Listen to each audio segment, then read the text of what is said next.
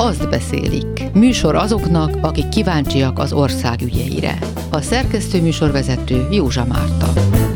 Nem múlik el nap anélkül, hogy valahol ne akarnának egy akkumulátorgyárat vagy más környezetszennyező ipari létesítményt telepíteni. Tegnap például a Miskolc melletti Alsó Zsolcán tiltakoztak a lakók az ellen, hogy az iskolától, óvodától alig egy kilométerre szeretnének valami újabb gyanús hátterű üzemet építeni. Erről hallhatnak majd a hírműsorainkban is. Ilyenkor fölmerül az is, jó, de kik fognak ott dolgozni? És akik jönnek, hol laknak majd? Hogyan változik meg a település, ha mondjuk egy konténerváros telepítenek a belterületére? Polgár Tóth Tamás a debreciner.hu-tól hozott példaértékű történetet. Veje Zoltán Egerből az egriszin.hu-tól egy iskola példát mesél el arról, hogy hogyan került az immár második generációs NER ifjak kezébe mindaz, ahol csak pénz van. Betlen Tamás a Borsot 24.hu-tól pedig a most 200 éves Miskolci Nemzeti Színház születésnapjáról számol be, ami a város és a környék és egyáltalán a magyar kultúra ünnepévé vált. Polgár Tóth Tamás van itt Debrecenből a debreciner.hu-tól, most kicsit kinnebb lépünk Debrecenből és elmegyünk Polgárra, ahol lakossági és városvezetői tiltakozás is volt azért, hogy oda konténerváros telepítsenek. Hozzá kell tennünk, hogy ennek a városnak egyébként ellenzéki polgármestere van. Szóval mi történt? Így van, Tóth József, DK-s polgármester áll a város élén már most nagyon hosszú ideje. A polgári lokálpatrióta mozgalom volt az, amely a saját Facebook oldalán közé tett egy közleményt, és ebben jelentették be azt, hogy egy cég, ők még egyébként nem nevezték meg, hogy mely cégről van szó, de utólag megtudtuk, hogy a Synergy Construction nevű romániai cégről van szó, ami a BMW gyárat is építi Debrecenben. Szóval ez a cég egy konténervárost akar létrehozni, polgár belterületén. Tehát ez fontos hangsúlyozni, hogy a belterületéről szóltak az információk. Ami mit jelent, valami építésítenek, vagy neten a közpark, vagy nem tudod, hogy mi lehet ez? Nem tudok bővebbet, de ugye ez, ez mutatja azt, hogy nem arra kell gondolni, hogy egy, egy távoli ipari parkba, hanem azért közel lett volna a lakóépületekhez is. Ez a polgári lokálpatrióta mozgalom áll a város élén, tehát az, hogy ők erről egy bejegyzést tettek közé, amiben egyébként felszólították a városvezetését, hogy, hogy tegyenek lépéseket ennek a megakadályozására. Az azért már jelezte azt, hogy ez valószínűleg egy komolyan vehető információ, és aztán telefonon beszéltünk Tóth József polgármesterrel, aki elmondta, hogy igen, ez a cég megkereste őket ezzel az építkezéssel. Az ipari parkban egy debreceni és nyíregyházi nagy beruházásokhoz betonelemeket gyártó üzemet hoznak létre, és ehhez lenne szükség 170-180 munkavállalóra, akiket elszállásolnának. Azt tudjuk, hogy honnan jönnének ezek a munkavállalók? Annyit lehet tudni a cég elmondása alapján, hogy elsősorban helyieket szeretnének alkalmazni, de hogyha azok nincsenek, akkor hozzák magukkal a külföldi vendégmunkásaikat. Hogy pontosan honnan, arról nincsenek információink.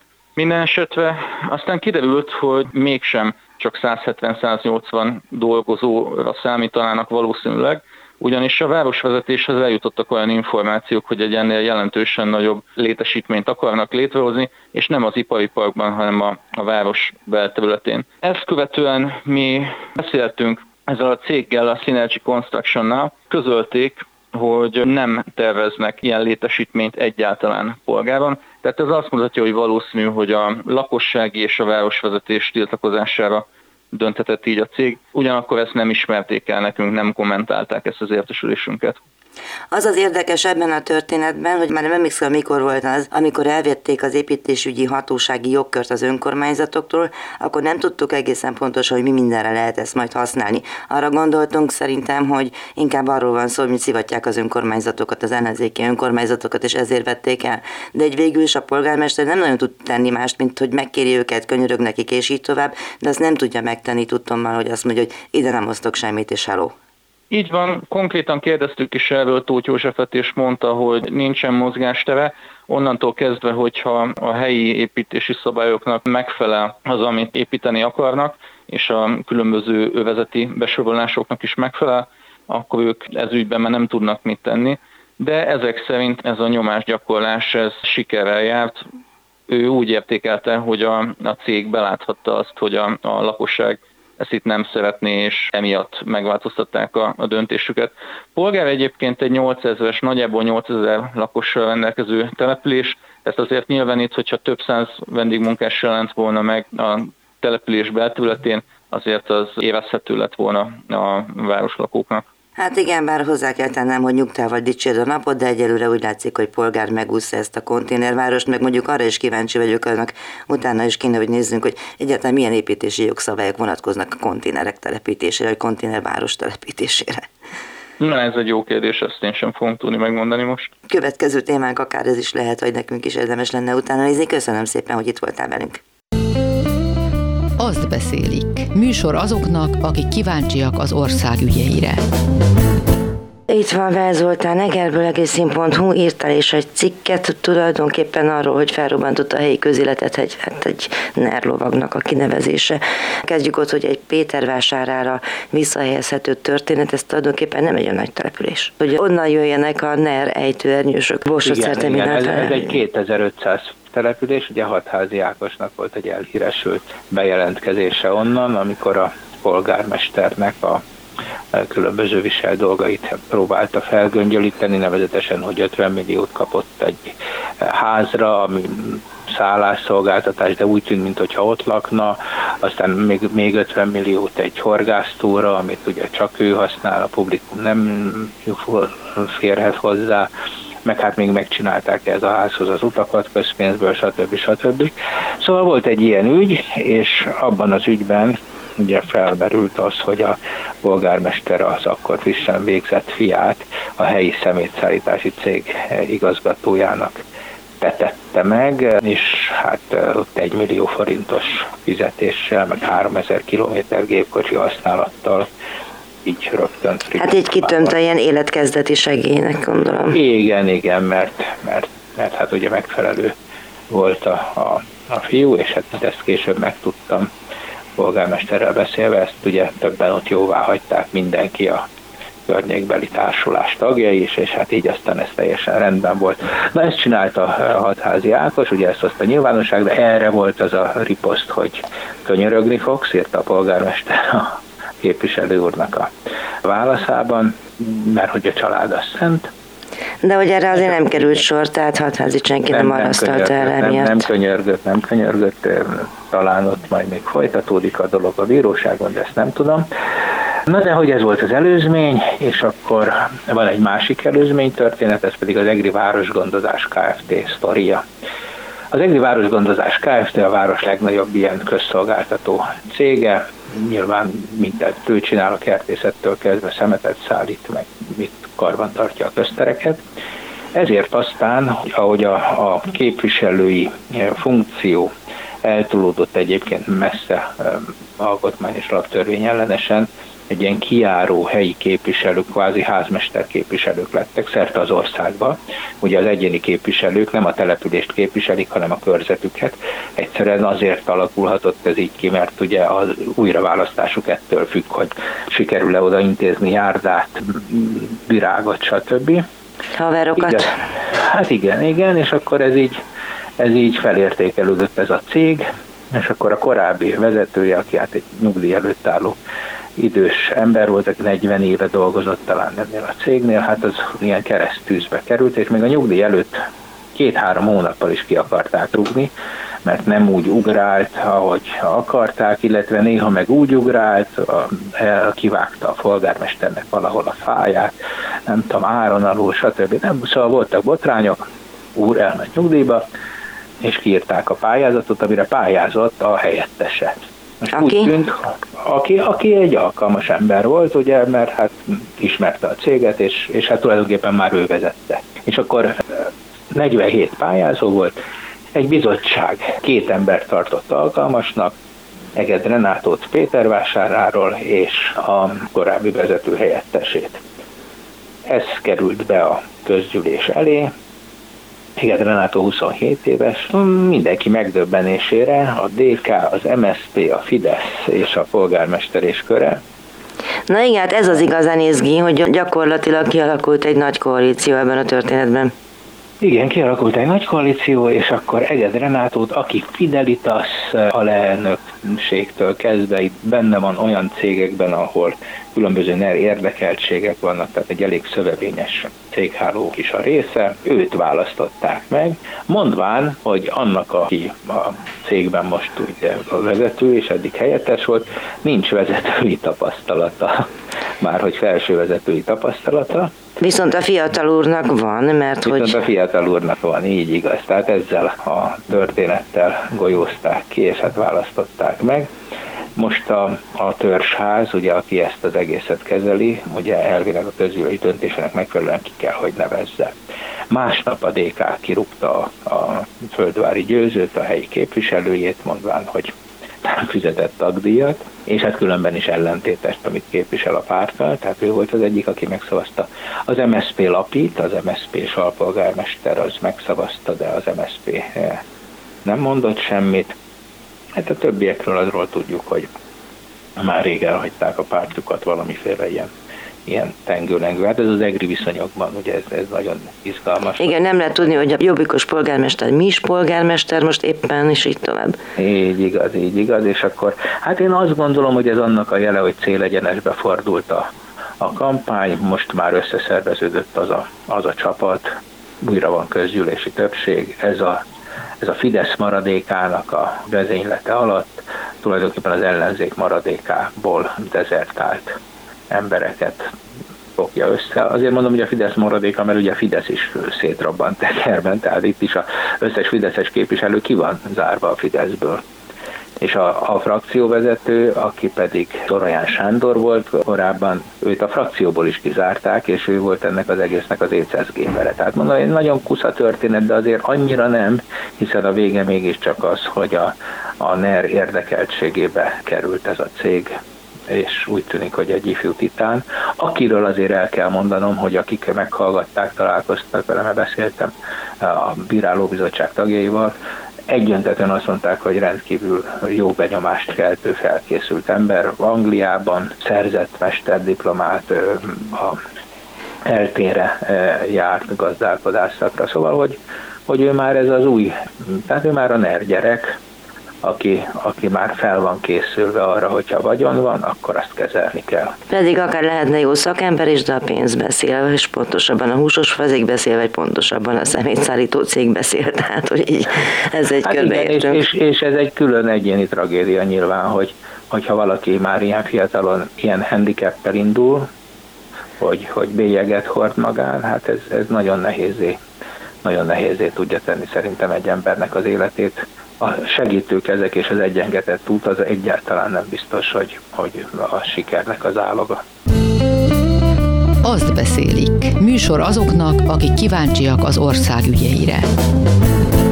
Betlen Tamás van itt Miskolcról, Borsot 24.hu szerkesztő újságírója, és most egy igazán szép, kedves, kellemes hírrel jelentkeztél, mégpedig az, hogy a Miskolci Színház évfordulót ünnepelt. Mit jelent ez a színház a városnak? Hogy él együtt a város vele? Én magam is nagy színházrajongó vagyok, így aztán óriási örömmel tudósítok erről az eseményről, illetve óriási megtiszteltetés az is, hogy, hogy ott lehettem azon a napon, azokon a különleges rendezvényeken, amelyeket a bicentenárium miatt rendeztek, szinte egész nap zajlottak ezek az események. Igazából 1823. augusztus 24-én 17 órakor került sor a fejezések szerint arra az első előadásra, amely Magyarország, pontosabban a mai Magyarország területének első magyar nyelvű közszínházában Miskolcon zajlott. Ez a Tatárok Magyarországban című kisholdi darab előadása volt, amelyet úgy döntött a színház művészeti vezetősége, hogy az idei évfordulóra ismét színpadra állítanak, és azt kell, hogy mondjam, hogy egészen letaglózó, nagyon különleges és fenomenális előadást láttunk a színpadon, és pontban 17 órakor rendezték ezt az előadást is a 200 éves évfordulóra való tekintettel.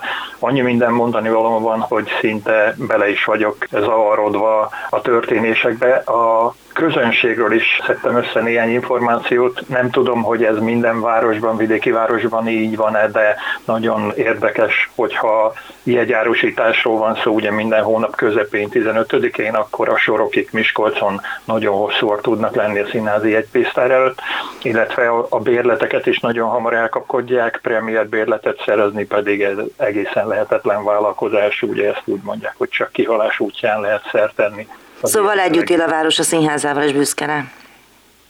Abszolút, ezt minden megszólaló, aki több eseményen is elmondta az emlékeit, a véleményét, a gondolatait, mindenki kiemelte, hogy Miskolc városának, a Miskolci színházaranyagoknak mennyi mindent köszönhet maga a teátrum. Azt hiszem, hogy kb. 160 ezer jegyet adnak el egy évben a színházban, ami azt jelenti, hogy 40 50 ezer ember látogatja meg az előadásokat, és ha ezt visszaosztjuk, akkor azt kell feltételeznünk, hogy egy-egy miskolci polgár, sőt inkább megyei, hiszen a vonzás körzetből is bőséggel érkeznek nézők, vente négyszer mindenképpen eljön ebbe a színházba. Elfelejtettem az elején mondani, hogy a színház története, amiről egy könyvet is kiadtak az elmúlt 200 évről, az olyan színes és érdekes, hogy nem is tudom, hogy egy ilyen tudósításban mit lehetne belőle idézni, de megkönnyíti a helyzetemet, hogy éppen a Klubrádió augusztus 24-i délelőtti adásában Varholik Zoltán meghívta a Mikita Gábor múzeológust, a Miskolci Színház Múzeum, Színész Múzeum vezetőjét, és egy órán keresztül beszélgettek ezekről az emlékekről. Tehát ezt vissza lehet hallgatni akár? Abszolút, abszolút, és javaslom is, mert olyan történetek és sztorik bontakoznak ki a Miskolci Nemzeti Színház épületei és színészei és rendezői és minden más körül, hogy szinte elvarázsolják az embert. Ugye ennek a díszeladásnak az volt a címe, hogy Tatárok Magyarországban.